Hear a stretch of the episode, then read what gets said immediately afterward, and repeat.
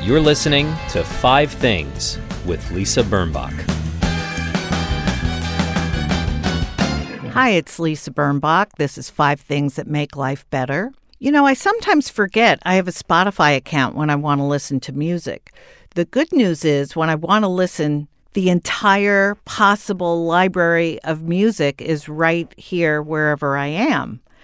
The days of lying on my tummy, listening to the record player, reading the liner notes, memorizing the lyrics, tracing the cover art, those days are sadly over. I have other things to do, but the joy of listening to music is always with me. Well, my guest today probably has heard himself described as legendary. It is Peter Asher, who's now a CBE commander of the British Empire. He was Pete, he's the Peter of Peter and Gordon, the pop duo of the 60s. And when his sister Jane Asher started dating Paul McCartney, Peter Asher's story became intertwined with Paul's, Sir Paul's now. McCartney wrote Peter and Gordon's first hit, which was an international number one song, A World Without Love. And eventually Peter went on to become Apple Records' first head of A&R, which stands for Artist and Repertory. He, as that, discovered singers like James Taylor and became his producer and manager and produced and managed Linda Ronstadt and basically produced records for everybody. And then he was a record executive and he's had just a fantastic career in music, and you will love his stories. Now, by the time you hear this podcast, I think two out of three exhibits will be home for the holidays, with the rest of them en route to me. I long to have my kitties here under the roof for a week or so. That's what I'm thinking about now. So here are my five great things du semaine, de la semaine. Number one, having all our kids home together. You know, I see it coming and I see it with rose colored glasses because there will be some disagreeableness. There will be some problem with who was supposed to do what, or did I forget to did I say something wrong? I will say something wrong. I won't try to say something wrong. It's just something I might do or could do or will do. And also, there's a baby involved, and that's a bonus. I got such a kick out of buying baby food for my son's son. So that's number one. Number two, last Friday, we went to a dinner party at the house of a couple we've just begun to know. And it was such a fun dinner party. Jan and Alan said, Are we going to make your top five? And yeah, of course. I mean, it was a festive group, and we stayed till midnight, and the food was out of this world. And it's always such a nice surprise to be with people you don't really know and end up feeling like you've made new friends. So that made my week better. Number three, Jojo Rabbit, a new film. Have you seen this odd but wonderful movie yet? It's made by the filmmaker, I think you pronounce his name, Taika Waititi. He is from New Zealand. He wrote and directed The Hunt for the Wilderpeople, you may have seen. And Jojo Rabbit is a picaresque movie about a little German boy who lives with his mother during World War II in Germany. And he's obsessed by the Nazis. And he spends his day uh, emulating them at a kind of training camp for children, which I think were real things. He's a sensitive child and he misses his dad, who may be fighting for the Germans in another country, and his older sister died from influenza. So Jojo conjures up an imaginary friend who is Adolf Hitler. That's right played as a petulant and immature bully by Waititi himself. Now, Waititi is Jewish, so he sort of takes it to a different place. You don't feel the same offense, I think, that you would feel if he were not. I'm still processing all the ways the movie made me feel, which tells you that it's a movie that's worth seeing. At least it says it to me. My dad was born in Germany and had to escape the Nazis, and I found this movie very worthwhile. Number four, I'm cleaning my office. It's a work in progress, and I hate the work, but I love being organized. And soon it will be a place of pride where I can write something terrific, I hope. And number five, last week, in a moment of discouragement, and, you know, like a lot of people, they just sort of happen sometimes without warning. You just feel crummy. And then out of the blue, I received a couple of letters from some of you listeners telling me how much this podcast means to you and reflecting back some of the things that you heard from our guests and, and from me. And, you know, we all need validation sometimes. We don't feel confident. We wonder what we're doing. And when I get feedback from you, I feel like this is not some elaborate vanity project or waste of time. And I am so grateful to you. Coming up, the charming Mr. Peter Asher. Don't go away.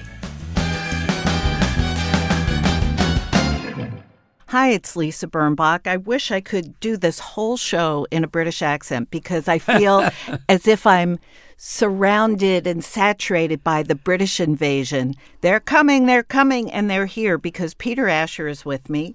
He's an old friend, and he is also a friend oh the Beatles. His new book is The Beatles from A to Z, and he is also on tour with his wonderful show which I saw last week called Peter Asher, a musical memoir of the 60s, which is a must see, intimate. It's like having a documentary on stage, intimate and humble, right there in front of you. The man who discovered Mary Hopkin and James Taylor and who managed Linda Ronstadt, who just won her Kennedy Center Award, well deserved. And Peter also hosts a, a show on Sirius XM. Yeah? Yes, indeed. Sirius XM on the Beatles channel. The yes. Beatles channel for me to you. Yep. And you were there every time at the creation of. I mean, you are really the Zelig of pop music. Well, not quite, but yes, I was there from time to time. I did get to be there, uh, you know, for one reason or another, uh, when some interesting stuff happened and some great songs were written and so on. But I was by no means omnipresent. But thank you very much. No, but I you, like the Zelig yeah, concept, yeah, yeah, good. now you were the oldest child of three in yep. a well-to-do home in well, we say house if we're going to be you. Yeah. In yes. a well to do house in London, your father was a doctor, yes. your mother was a classical musician. Yes. And one thing led to another. I didn't know about the child acting. Yeah, I started doing that when I was eight, my very first film. And as I mentioned in the show, well, the exciting thing for me was my mother in the first film I ever made was played by Claudette Colbert. Who smelled so good. Who smelled so good. I got to kiss her and she smelled delicious. I, I remember it to this day. so you and your sisters were sort of marketed as these authentic redhead kids, these adorable redhead kids. That's right. How is it that your parents were keen on your having an acting career as I children? I think they were they were more tolerant than keen. I mean, we were just in the park one day, I think, and this agent lady uh, named Valerie Glynn uh, approached my mother and said, you know, that your, your children look good, and have you ever thought about, you know, letting them do any acting? Or, I, I mean, I'm sure at the time it was because we were equally graded in height, and we all had this bright red hair, which was quite distinctive, and and I, I imagine the agent had in mind some kind of giant paying TV commercial for some kids product or something, uh-huh. you know, that all three of us would be in. And in fact, that never happened. But each of us did get some work as actors, which I still do very occasionally. But my sister Jane took to with a vengeance and was really good at and quit school, which again must have required particular tolerance on my parents' part. I was thinking the more I think that. back, the more I look back, the fact that she said, I don't need to go to school, I'm going to be an actor, and left at 15 you know, and I quit university a year into my philosophy degree um, because I had a number one record and left for America. So I hate when they, that they, happens. they took they took it all with great equanimity. Not only that, when your sister Jane became the girlfriend of Paul McCartney, your parents invited Paul eventually to move into your house. Yes, not with Jane, I hasten to Not add, with but, Jane. But, but, but they did give him. He was in our house a lot for meals and whatever and hanging out. So in the end, yes, they offered him the guest room on the top floor of the house, which was next to my bedroom, and he accepted and lived with us for two years. I mean, that is incredible in itself. The fact that he was the number one recording artist in the world, or the Beatles were, Yes. and that he took refuge in a proper family house Yeah, rather I- than stay with his bandmates and or or Yeah. live in a huge hotel suite. Yeah, they had a, the the band had a flat, you know, Right. But it was a, a four guy flat. It was chaos, and I think Paul quite liked this sort of kind of more structured environment of our household. It did take a bit of evasive action from time to time because obviously it was to no one's advantage for everyone to know that that's where he lived. So Right. My father, actually, who was quite an eccentric and brilliant man, um, was the one who figured out a way across the roof to a neighbor's house two doors down so that Paul could leave through their back door and arrive through their back door so nobody realized he was there all the time. So there occasionally were um, girls, you know, fans outside the door, but not not uh, all the time by any means. And and we know that when the Beatles really came over here that the Beatles and were on the Ed Sullivan show and if you don't know what that is and you're listening to mm-hmm. this podcast you need to google it right now. We know that girls went insanely hysterical Yes. and chased them all over the world. Yes, they did, and which of course it, it started to happen with Elvis. So it's not like they invented that, Right. You know, and we at the time had our Elvis, this guy Cliff Richard, Right. who's a giant star in England, Who's who still- girl- who's- who still is the giant Yeah, star, yeah. and and all the girls were screaming at him. But yes, Beatlemania took that to a to a, a new height of insanity. You know, And I seem to remember, although I was a little young for this, that that experts would go on television and talk about it as if it were an actual disease. Oh yes, well they they did uh, about Beatlemania, and of course they did about rock and roll. Right. You know, the the the concept was that rock and roll was going to destroy the nation's youth, and I'm happy to say that it did, and we were part of that. and we- Yes. we, enjoyed the destruction.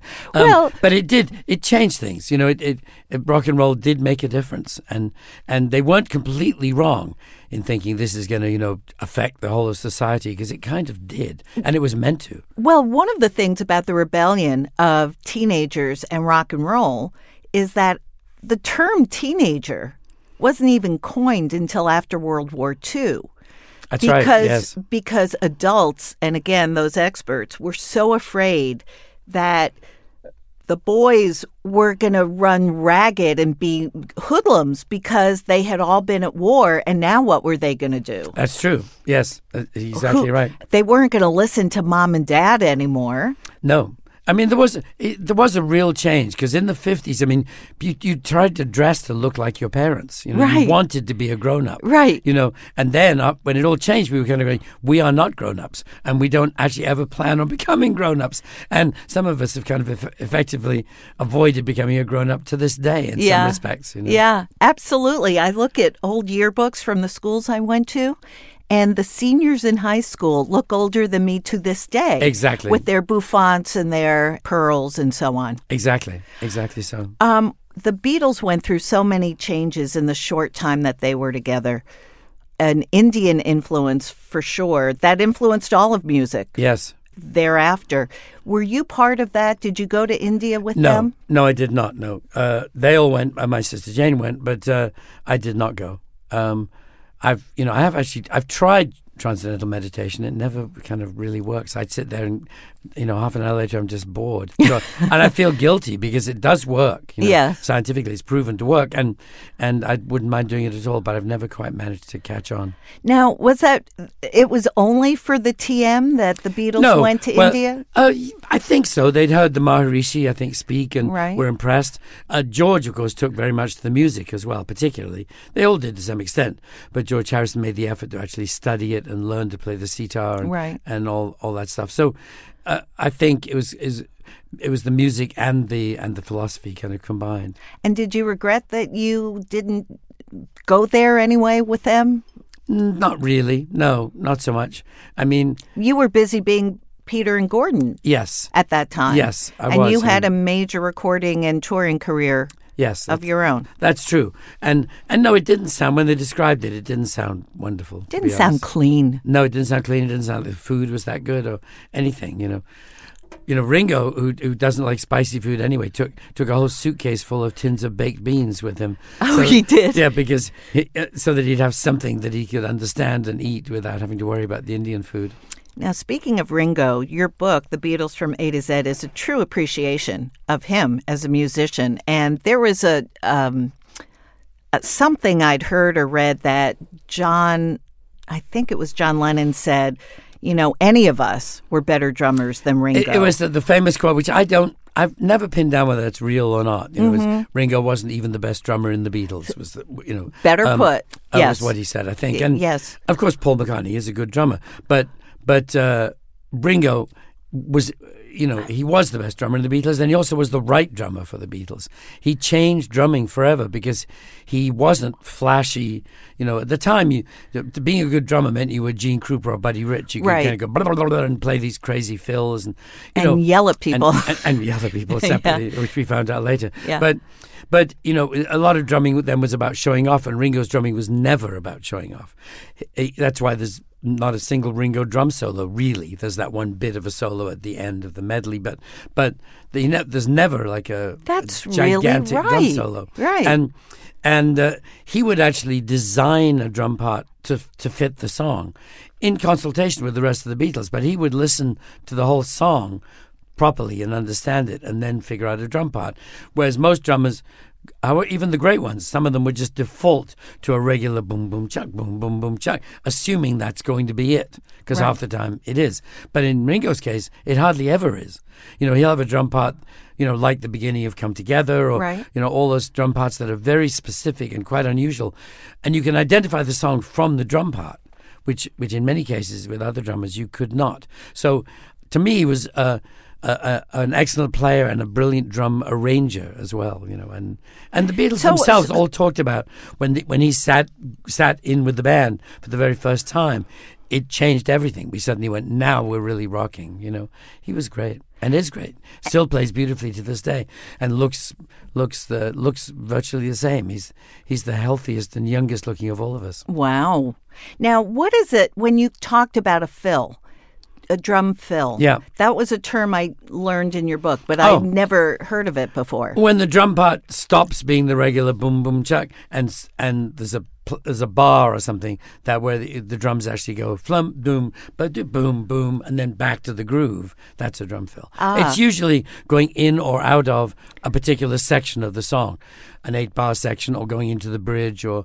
Or, or whatever, coming out to the end of someone's guitar solo, they'll often be a fill. And as I said, in some cases they're designed. In some cases, like Keith Moon or somebody, they're like, just go crazy till till, till the end of the bar. Until they're told to stop. exactly, and, which is also brilliant, but in a different way. So he's actually, Ringo is a fine musician, in your opinion. Yes, in my opinion, yes, absolutely. Is that controversial or Um, not really? And not really, I don't think. And I think even Ringo uh, took took a while to realize that that was the case. You know, he would be self-deprecating, and and now he is less so, justifiably and correctly, a bit less so.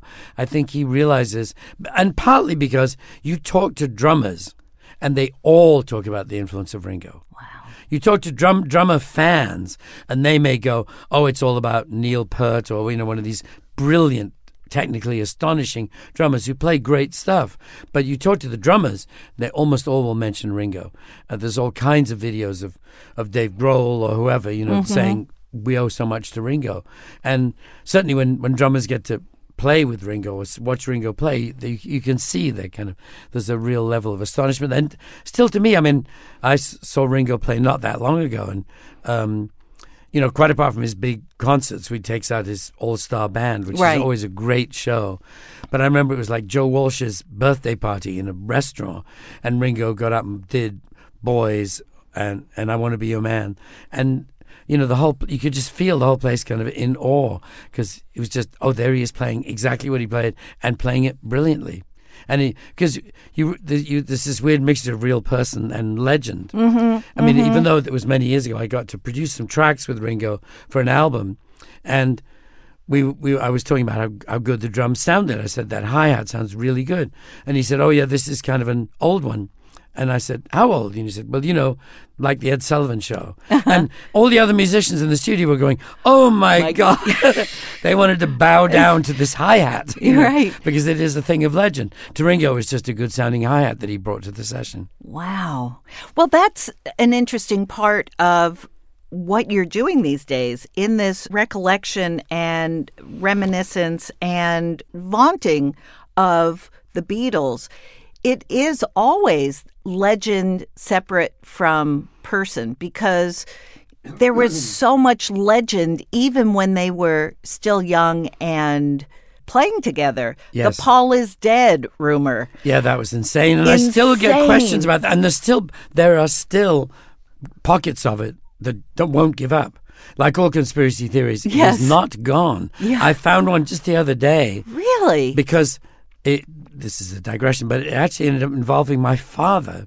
Because my father was quite well known as a physician. He wrote a lot of articles. He, he's the guy who identified Munchausen syndrome. oh my.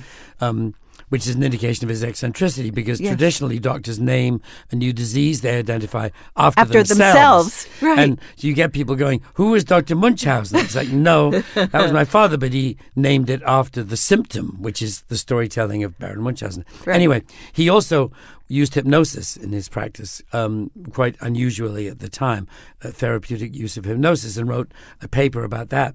So I found this bit in a in a conspiracy site where they're going, no, it's all Paul really is dead, and it's this guy Billy Shears and all this crazy stuff. Oh, crazy Billy stuff. Shears, yeah. of course, all this crazy stuff, and that. That I'm the person who knows all the, the Where he's inside buried. story, Yeah. and that other people were dealt with by my father, who used hypnosis to erase the memory of this switch from. So my father is now involved. My, my father, who's been dead for many years, uh, is involved in the conspiracy theory as because they found that he wrote these papers about hypnosis. They went, ah, That, that's how it was done. So now we know. I can now confirm all that is totally true. Was your father also responsible for two Darrens on the show Bewitched? He must oh, have been. I would think so. They yes, switched. almost certainly. Yes. Yes, of Yeah, course. Yeah, there was no switch. and, and they probably are dead, unfortunately. Yeah, they probably are. So, so the legend. How did you? You all got famous at the same time, but how did you deal with, and how did they deal with that thing? That thing that I I think of fame as almost like a Siamese twin to somebody. Yes. Here I am, and here's my fame, and I can't I can't leave it at home. It doesn't leave my side. Well, that's true. I mean, I think the Beatles had a, endured a level of fame that none of us will ever conceive of again. I mean, it was it was just extraordinary that because they did become legends at the same time as being real people, as you say. In our case, you know, it, it was mostly kind of fun. I mean, it. Uh, I mean, it- when we first became famous, uh, you know, it, it was it was the same moment we first came to America. We first, you know, and, and it was all so exciting. You know, we dreamt of coming to America, as, as I talked about in the show. It, people don't realize how much we idolized America from afar because it not only had the music, it had everything else that we didn't have. You know, it had food and cars and, and, and all the things that we Mm-hmm. Hullabaloo. Hullabaloo, go-go dancers, Go-go all, dancers, all great. yes. Yeah. And you know, I mean, I was at one. You know, it, it was a very quick transition too. I was a philosophy student. You know, I was so I would have been in the afternoon in the winter. I'd have been bicycling back from King's College London to my home at four in the afternoon in the dark, right. in the rain, Right. You know, and a year later, I was driving down Sunset Boulevard in a rented Mustang convertible, being recognized by beautiful women, and I went In the "This- sun." This is considerably better. this is a, this is an improvement. Yeah, And so fame to us was, was mostly fun because it was never too extreme. It was more like, aren't you? You know. Whereas if if Paul McCartney walks into the lift. To this day, there's no aren't you. There's just like, Right. know? and that and that must be very hard to live with. Uh, but he's figured out how to do it brilliantly and elegantly, and so's Ringo. You know, Yeah. um, and just conduct themselves. They found a way to conduct themselves. I think it would be very hard. I mean, I was very happy, and now I've got this minimalist, you know. Didn't you used to be a bit famous a long time ago thing, which is just perfect, you know? Well, because you can, you know, it's it's it's it's kind of fun, and you can go, yes, that was me, or or you can you know brush it off, or what, but but the kind of unavoidable, intensive, almost oppressive fame that the Beatles had and still have uh, m- must be tough. Well, yeah. You know, sometimes I see pictures of the press. You see, let's say, Meghan Markle or Princess Catherine, Kate, Yeah. and you see them close up. but then occasionally somebody will print a picture of what the whole knot of Yes. paparazzi looks like. Yeah. And you realize that that one picture that you see is leaving out the maybe 75 or 80 photographers who are never more than six feet away from them. Exactly so. It must and, and then when you get to the Beatles, Yes. those 75 people, they want to have their picture taken with Paul McCartney as well. It's the, you know, you actually see that happen that this this photographer who's seen everything, done everything, met everyone and isn't interested in the royal family or whatever. Right. If a Beatle shows up, he's going to try and get a picture with with, with Paul. So it's a it's a it's a different level. It mm-hmm. is a different level. I went to a listening party once at Capitol Records, and Yeah. it was very exciting to be in the building. And it was for one of Paul's solo Yeah. albums, and I was supposed to write about Paul for Parade magazine.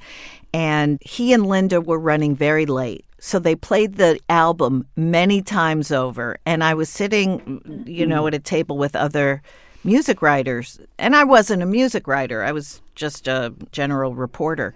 And um, everybody was being very cool and very judgy and oh paul sold out and Right. live and let die and oh my god and you know linda can't sing and so on i alone in my thrill ext- Yes. my pre-ecstasy that i was going to actually meet paul then they walk in finally and from out of their pockets somehow emerge guitars, record albums. They wanted him to sign every possession they had, and this Exactly, yes. cool just disappeared the second he walked exactly. in. Exactly. That's my point exactly. You're quite right. And they were journalists for such hard hitting uh, publications as the Sam Goody in-house organ.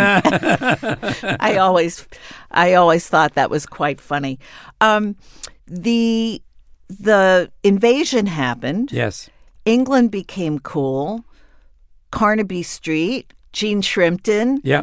Mary Quant, all uh, of that. And all the of that. Twiggy. Twiggy. um, who, you know, who's, who's a, great friend of ours and, and is wonderful, and and uh, who just was made a dame, you know, a couple of years ago. Oh, that's She's- so great. She is Dame Twiggy, and you're so cool. And you're a commander of the I'm British. a C- CBE. Uh, Dame is Dame is uh, higher up than me. Dame is the female equivalent of a knighthood. I know, but Yeah. there's still time. Oh, absolutely. Oh, yes. yeah. Oh, uh, always. One, Always. One, one can dream. yes, exactly. And the silly thing is, you know, those things do mean a lot, but the, even though it's totally meaningless in any real sense, you know, people go, "Well, what do you get?" And you go, "Well." You get to be a. That's it. Yeah, you, but you, you a, also- you get a nice piece of bling. But what are you going to do with a Grammy once you've won it? Exactly. It's yeah. a nice thing. It's a nice thing. Sits, And sits how- on my desk. How exactly. many? How many? Three. Yeah, that's nice. Because I was lucky enough to win the producer of the year one twice, and then I won the one with Robin. I- you know, for uh, best comedy album, which was an Incredible. unexpected one. Yes, and and I should say that Peter and I know one another through our dear friend Robin. Exactly and, so. and Marsha Yep. Williams. Yeah. Yep. Yep. He was he was one of a kind. I'll see Marsha uh, day after tomorrow when I get to San Francisco. Oh, excellent. Yeah. Well, they and she was his great muse. Yes, Should I, be said. I absolutely believe that. Yeah. And she, when we did the album, he, she was Marsha was a key element of that. She was immensely helpful. Well, I loved how in the video that you showed in your show, Mm-hmm. which and, and the show is filled with wonderful uh, documentary evidence of a life well lived and very productive. Those sweet pictures of Marsha laughing in the audience. Yes, exactly. You can see Marsha and Wendy And sitting yes. there. It, it was great. Yes, Yeah. it's fantastic. Um, the art of producing Yes. Mm-hmm. an album. A lot of us don't know exactly what that means. It doesn't mean that you're just pushing buttons. No, It really means that you have a, a concept for the sound of. Yes, it, it- yeah, and, and uh, what you say is interesting because, of course, we producers often don't know what other producers do either. Uh-huh. Very rarely do we get to watch each other working, but it, and, and and what it is varies enormously. I mean, you, you're working. You could be a songwriter, right? be. So you're working with the artist, to help them make the best record they possibly could. Now, in some cases, they get very involved. You know, like with Linda Ronstadt, for example, I was never in the studio working on a record without her. I don't think. I mean, she would occasionally leave something and go and do whatever, but but generally speaking, she wanted she was involved from beginning to end. We would talk through how, what kind of record we wanted to make of this particular song. Whereas when I did records with Cher, for example, she liked to come in when everything was done.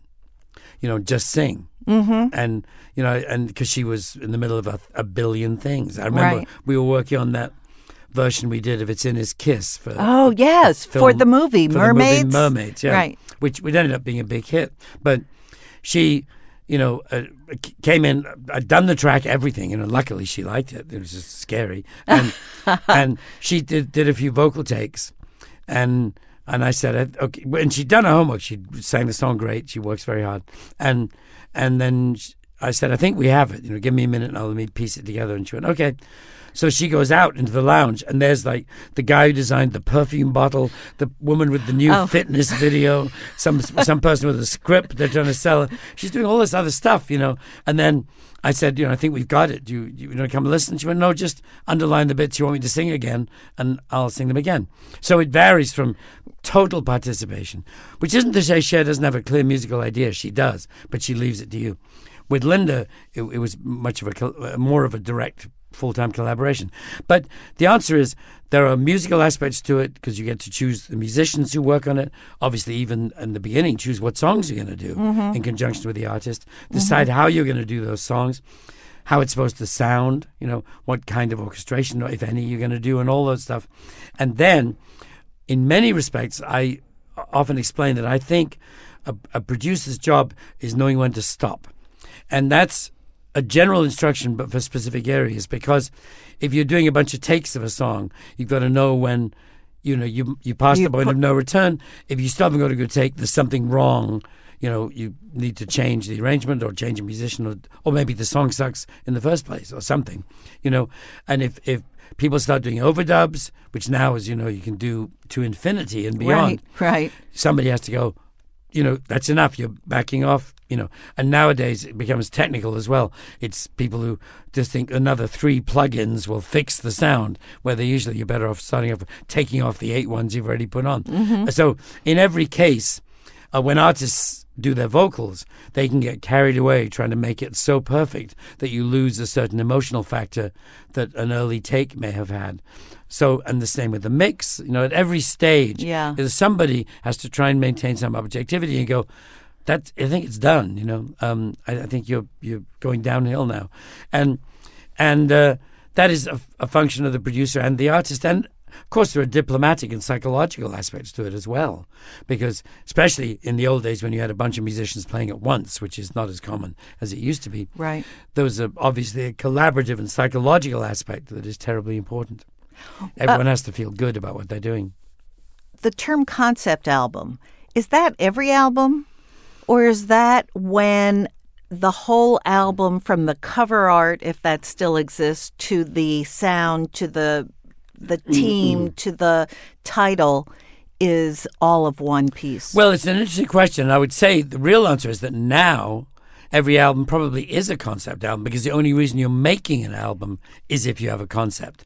It used to be you were making an album because that is the package in which music was always delivered. Right. You had no choice. Right. But there's nothing magical about what used to be 45, 50 minutes when it was vinyl and became an hour and 10 when it was CDs.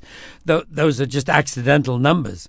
But so the the album existed as a concept and you fitted your music into it. But now, unless you have an album concept in your head, why even think in those terms? Because nowadays the you- business doesn't can- require no, you an can, album. You can make music in chunks of any size. Mm-hmm. You can put out what they call a single and say it's four minutes, so it's a single.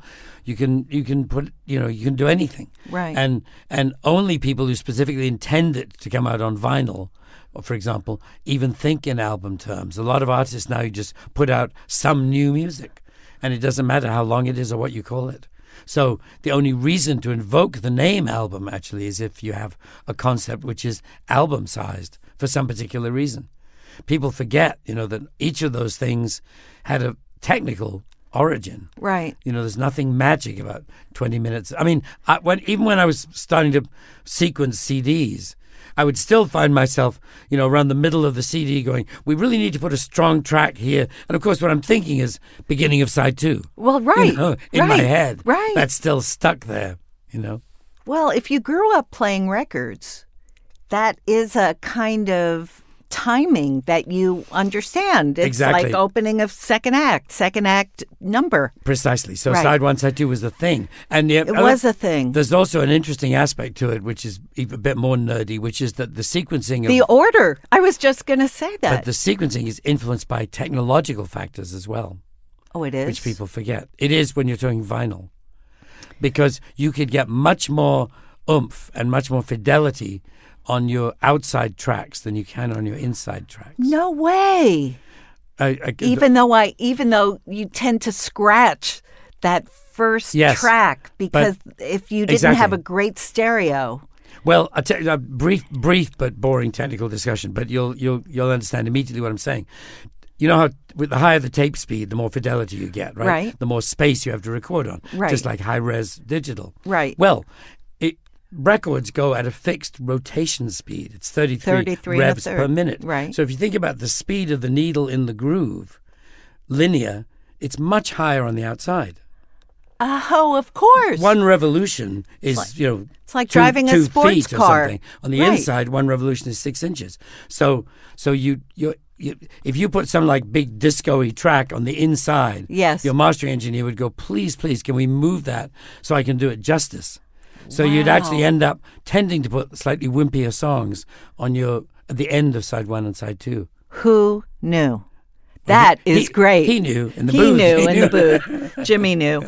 Hey, Peter, um, do you still buy records? No, No. no, I've, I haven't got any vinyl. I didn't keep anything and I didn't buy anything. I'm I'm I'm very bad at that. Unfortunately, I gave lots of stuff away. Which I mean, is weird because you have the the piece of paper that Paul wrote down in a world without I love. do have that. Yes. You have that. You have great pictures in your archives. You, I, I was going to suggest that you kept everything, but No, unfortunately, I didn't. And a lot of those pictures we found.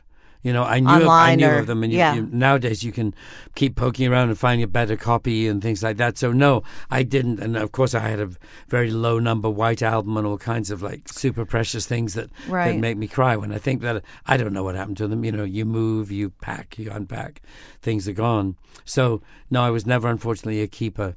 Oh boy.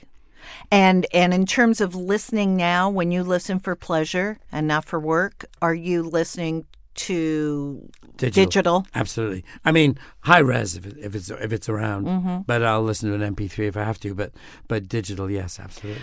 Um, before we get to your five favorite Yeah, things, sure. I just want to tell you that I was the first, maybe the second concert I ever went to by myself was James Taylor and Carole King at Mad- and Joe Mama Yes, that's right. At Madison Yes. Square Garden. Which was Danny Korchmar's band. Yeah. Oh, Yeah. Joe Mama was Danny. it was great. Yes, they were great. Yeah. And that was a meaningful, meaningful night in my life.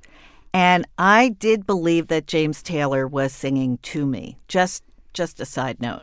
Oh, he probably was. And I was singing to him, as was everybody. yes, no, James is a, an amazing writer and an, and an equally amazing performer. He he gets that with an audience. He could play a big place like that and make everyone feel like they were in his living room and he was looking them in the eye. No question. Incredible. And would you just briefly tell our listeners about the something in the way she moves and the something in the way she moves? Because you talk several times in the Beatles from A to Z how admiring musicians borrow Yeah, they do. phrases They do. and borrow even musical phrasing. Yes, they do. So James Taylor and George Harrison came up with that sort of at Yeah. the same time. Well, Jo- I mean, no, James Jo- came up James with it first. first, There's no question. And he'd written the song "Something in the Way, The Way She, She Moves,", Moves, uh, which is a great, amazing song. Beautiful. Mm. It's still one of you know an in concert favorite for James fans and so on. And George used that line of lyric. In- I mean, I think something. His was called his- something. He called his song something. Whereas logically, when you, if you first heard George's song, you'd go, obviously it's called something, Something in the way she moves. moves, yeah. Um, and Yeah, I mean, I, he, he may, for all we know, have intended to eventually replace it. That happens a lot. You start writing a song with a, a borrowed line or a temporary line, and it just kind of becomes the line. Uh-huh. And I think George liked it and he used it. And the great thing is, of course, he used it to make a completely different and entirely amazing and, And great beautiful. and hit Um, song. Both of those Both of songs them are are exquisite. And as James did point out at one point in James's song, something in the way she moves, let's not forget one of the verses ends with the words, and I feel fine. Yes. So, so you never know. you, know? nod. It's a hat trick. Exactly. Thank you. Thank you. And no thank you. exactly. No exactly thank so. you. Well, Peter, this has been a, a treat, and I could talk to you for hours and may may well do. Happy to anytime. yes. Sometime. Yes. But it's come to the time where we're going to talk about the five things that make your life better. Okay. Okay. Number one. Family. I mean, I'm sure this is a, a, a common one, but I do have a wonderful wife and a great daughter, and I enjoy their company very much. And it's, it's, you know, it's all the cliches about family. Somebody you know you can rely on in the crunch, someone you can, you know, share ideas and thoughts and concerns with, and and uh, sometimes get sympathy, sometimes not. You know, but, but you kind of hope that you get what you deserve, you know, and you get what helps at the time. Yes. And I, I cannot imagine life without them for sure. For sure.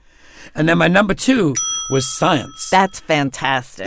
And I mean that, of course, because in the most literal sense, if it were not for science, first of all, I'd be dead. Yes. You know, because the life expectancy pre science was something 50 or whatever. You know? 35. E- exa- Yeah. Very likely, yeah. Yeah. So, so on, uh, it made my life better. It made my life exist. You know, I point. always think, because I'm very nearsighted, I always think if not for the invention of optometry, All I would have been dead, you know, as a exactly. child. I would have been run over. Exactly, not to mention the electric light and the Oh, that refrigerator, You know, all Yeah. the stuff. So, uh, particularly in this age where there is this worrying interest in mumbo jumbo in general, you know, Right. when you actually hear people seriously talking about their their ast- astrological chart or or their homeopathic medicine or, Or their aura. or their aura, you know, all this horrifying nonsense. And and so I think it's incredibly important now more than ever to to point out that science is, is what's made us who we are today, and science is what's going to save us, if anything is. You know, I it's agree. certainly not prayer and and homeopathic medicine. So something will. and I Thoughts and think- prayers. Thoughts and prayers. Yeah. And science, of course, is also just so incredibly interesting. You know, you start reading about you know the new quantum theories and stuff, and you go. Wow, brain this is science. so you know, Oh, it's so much more fascinating and bizarre than anything that people have made up since.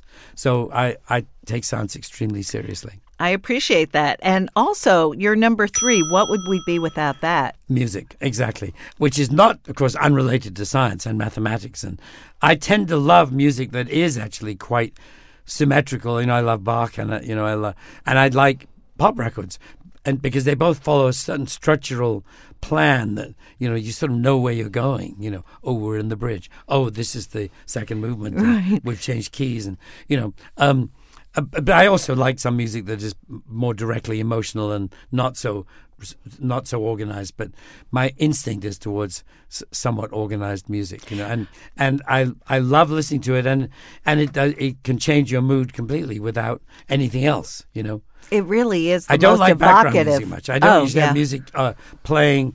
You know, uh, when I walk into restaurants and there's music playing, I generally hate it because it's like all it does is make people talk louder. You know, I'd, I'd rather just have hear the talking or stop and play me a really good record, and then we'll have lunch. Yes. you know, the other thing that's interesting about science and music is so many people who are drawn to medicine and science are also musicians. Yes, absolutely. I Well, mean, a huge overlap. uh, uh, Oliver Sacks was an excellent pianist. You know, There got- you go. I got to know Oliver um, again through Robin, of course. Of course. because Oliver was so thrilled when he discovered in that movie that he was being played by someone as brilliant as he was. And Yes. Oliver was also a student of my father's, by the way. You're kidding. He- I had no idea. When I met Oliver through Robin, he then told me that my father was the most brilliant physician he'd ever met. So that was good enough for me. and Oliver Sacks was himself a genius. Totally. There's no question. No question. No, that was that was when he told me that. I went, wow. Wow, part of the conspiracy theory. exactly. Wow. Um, no, th- yeah, Oh, it was. that uh, that gives me goosebumps. no, Oliver was extraordinary, and uh, he was he was very keen on my father. My, there's a book of my father's writings that Oliver wrote, the little foreword Inter- blurb thing too. Wow. Um, Number four. Number four is language, and I because I'm not in any sense a linguist. I don't speak other languages except for schoolboy French, but I love words. I love language. I love well structured sentences.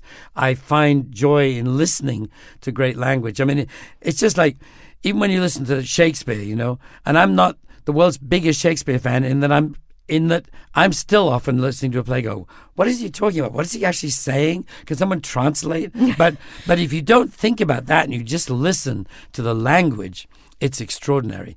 And and I love this extremely simple language as well. I was watching a documentary on the plane that someone had given me that they'd made about Harold Pinter, uh-huh. and they were. I was watching a scene from The Room, which was his first play, and I was laughing out loud on the plane because it was just so brilliant and so elegantly done, and And so you know, spare. and so spare. The opposite of Shakespeare. You know, a few words. It was all about whether it was up, up is it upstairs or is it downstairs? Some conversation, and I, it was hilarious and and brilliant and exciting. And I also love words. You know, I love I love etymology. I love figuring out you know where words came from and how and what they mean. And every now and then you come across a new word. You know, um, I read a, a, a novel the other day and. Uh, a year or so ago, and now I've forgotten the name of the novel, but it's really good. Um, and the word dithyrambic, which I didn't know. And I went, oh, that's a good one. So I looked, Dithyrambic. dithyrambic. D I T H Y R A M B I C. well, it must have something to do with cadence. It does, yeah. It's it's it's it's a, a cadence in a in a poem or a piece of music that's exceptionally emotional, particularly in honor of Dionysus. Was, di- was dithyrambic. So, Wow. And I and I confess that I saved it up, and it's in the book. Ah! You'll find dithyrambic. I'm going, man, I got to use that one. And I I- love the way words sound. You know? Yes. weird words that means very sometimes mean something very similar to a word we already know. You know, I really, really, there's some words that elude me. I try to use the word feckless, and I never can come up with feckless. Yeah, it's I. It's a tough one to precisely define, Right. But it's it's an important one. Yeah, It's I like I like feckless. Yeah. um, yeah, that's a very good one. I sometimes have a little mental list of words I want to include in what I'm writing. Exactly, that's what I did. Exactly, and and then of course there's the Humpty Dumpty approach, which is different. You remember that in he says whenever I use a word, it means exactly what I tell it to mean, neither more nor less. and, and and Alice goes, you know, but you can't just do that. You can't you can't just choose. And he he said, oh yes you can. It's just a question of who is going to be master. and I love that concept. Yes. you know, though I tend to figure out what words mean rather than tell them what to mean. But I but I do like that idea. I do like that idea. Um, I've noticed also that people who've learned English as a second or third language, not all of them, but many of them use the structure, that classical sentence structure, better than those of us who Absolutely. Well, I think take it, for granted. Was it Nabokov who, who Oh, wrote yes. in English brilliantly and and, Brilliantly. um, and Joseph somebody- Conrad. Joseph Conrad, exactly. No, I think you're right. If you learn it correctly, and I love that. I mean, I did try in the book. I tried to keep it as conversational as I could. It's totally a conversation. Tried to make it grammatically right. You know. I- Yes, but but I should say, and I apologize for not saying this earlier. It's a conversation between you and Beatles appreciators yes. and people who are new to the Beatles, if if there are those. You know, it is it is a a conversation in which you don't stand much higher than we do, and that's really nice. oh well, thank you. Yes, I'm glad it comes across that way. It does. And number five, Peter. Number five was me, um, because I realize how fortunate I am that I do enjoy my own company, and I, I, it dawns on me that some people don't terribly. That they, you know, that if they're not with somebody, they feel odd or uh, you know, Lonely. lonely, and I don't. I, I, you know, there's people I love to spend time with, of course, but at the same time, if I'm alone.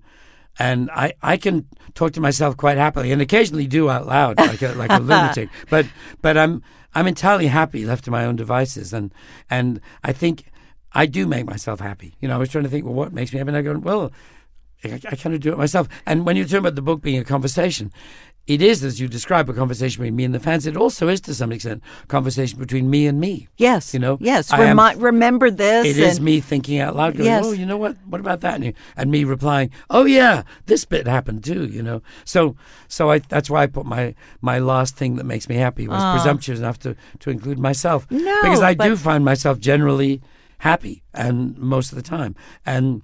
And I think that's one of the reasons. And if I'm, you know, I, I can happily sit by myself and just think for a while and, and be fine. I I I find you delightful company too, and thank you. thank you so much for joining me today. Oh, no, it's, it's been great. It's a pleasure. And I would just like to say before we finish that you've been listening to Five Things That Make Life Better.